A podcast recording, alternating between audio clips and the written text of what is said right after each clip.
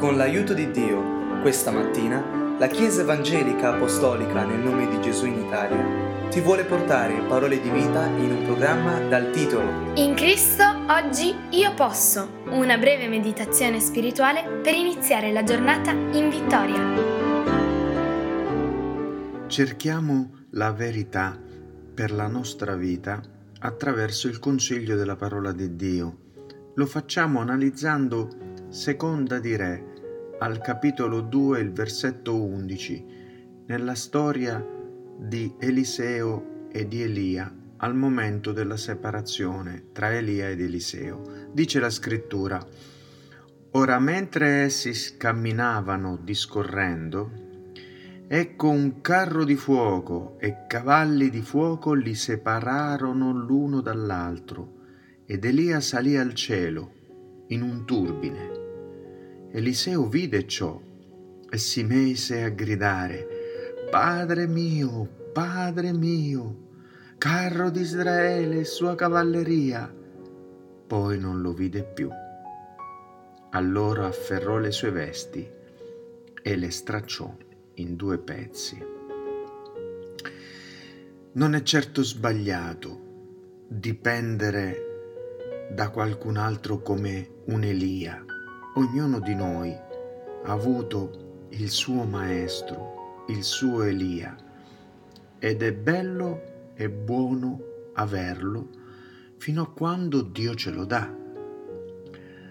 Ma dobbiamo ricordare che arriva quel momento in cui il maestro deve andare e lasciare il discepolo solo. Chi è il tuo Elia? Quando va via non sarà più la tua guida, il tuo leader, perché è Dio che lo ha chiamato e non è nel progetto di Dio che lui rimanga. Allora anche il pensiero che ti verrà dicendo: no, non ce la posso fare, non posso continuare senza il mio Elia, lo devi contrastare sapendo che Dio ti dice che devi continuare.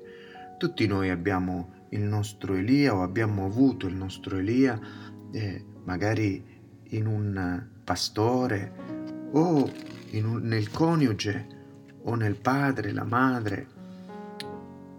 Ma poi arriva il momento, e se io accetto quella separazione come da Dio, allora arriverò al Giordano, al mio Giordano, e il fiume Giordano rappresenta proprio la separazione e il momento in cui non avrai più quella comunione che hai avuto prima con il tuo Elia, quella quasi dipendenza, e il momento in cui nessun altro prende la tua responsabilità se non tu, nessuno ti alleggerisce e consiglia se non tu affronti il Giordano.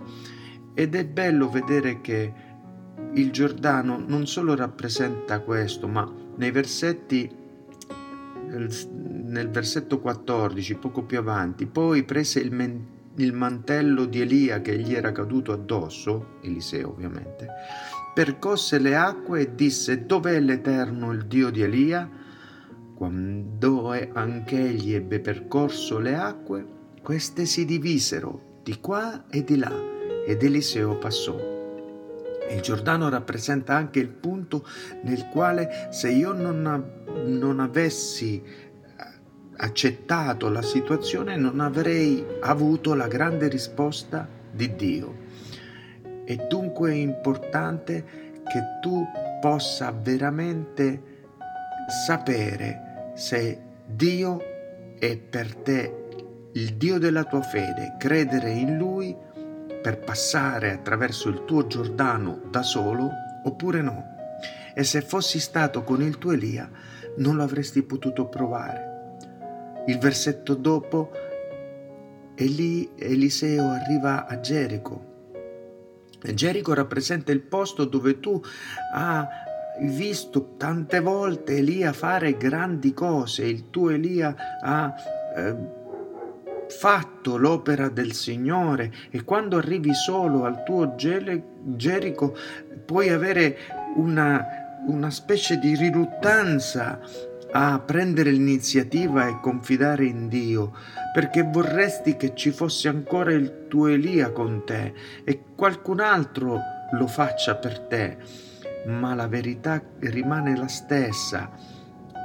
Quello che tu hai imparato quando il tuo Elia era con te lo devi mettere in pratica, e allora riceverai un segno, così come Eliseo ha ricevuto che Dio era con sé, perché quando è arrivato a Gerico, dice il versetto 15, quando i discepoli dei profeti che erano a Gerico e stavano quindi di fronte al Giordano videro Eliseo, dissero: lo spirito di Elia si è posato su Eliseo. E gli andarono incontro, si inchinarono fino a terra davanti a lui. E questo è stato per Eliseo un segno. E infine c'è stata la Betlemme, perché al versetto 23 Eliseo arriva a Betel, e mentre egli saliva per la strada, dice il versetto 23, uscirono dalla città alcuni giovani e si misero a schernirlo, dicendo: sali testa pelata, sali testa pelata. Betlemme rappresenta il punto in cui tu puoi arrivare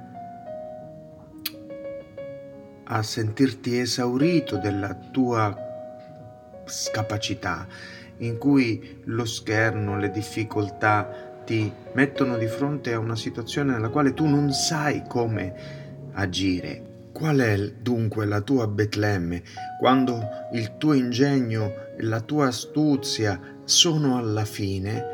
È il momento di far iniziare la saggezza di Dio. Quando arrivi alla fine di ciò che sono le tue risorse mentali, siamo inclinati ad entrare in panico. Non devi farlo. Lascia che tu sia sincero con Dio, e Dio porterà la sua verità in un modo che farà della tua vita un'espressione di lode pura. Quindi devi mettere in pratica ciò che hai imparato mentre il tuo Elia era con te, e usa il mantello, usa l'esperienza, prega come ha fatto Eliseo al Giordano. Raccolse quindi il mantello di Elia che gli era caduto addosso, tornò indietro e si fermò sulla riva del Giordano. Ha pregato: dov'è l'Eterno, il Dio di Elia? E ha usato l'esperienza, la sua fede ha percosso le acque. Questa è l'esperienza che Dio in un modo o nell'altro desidera per ciascuno di noi. Prendi dunque la decisione ora di affidarti a Dio e di non cercare nemmeno più il tuo Elia, se Dio l'ha portato via. Nel nome di Gesù, Dio ti benedica.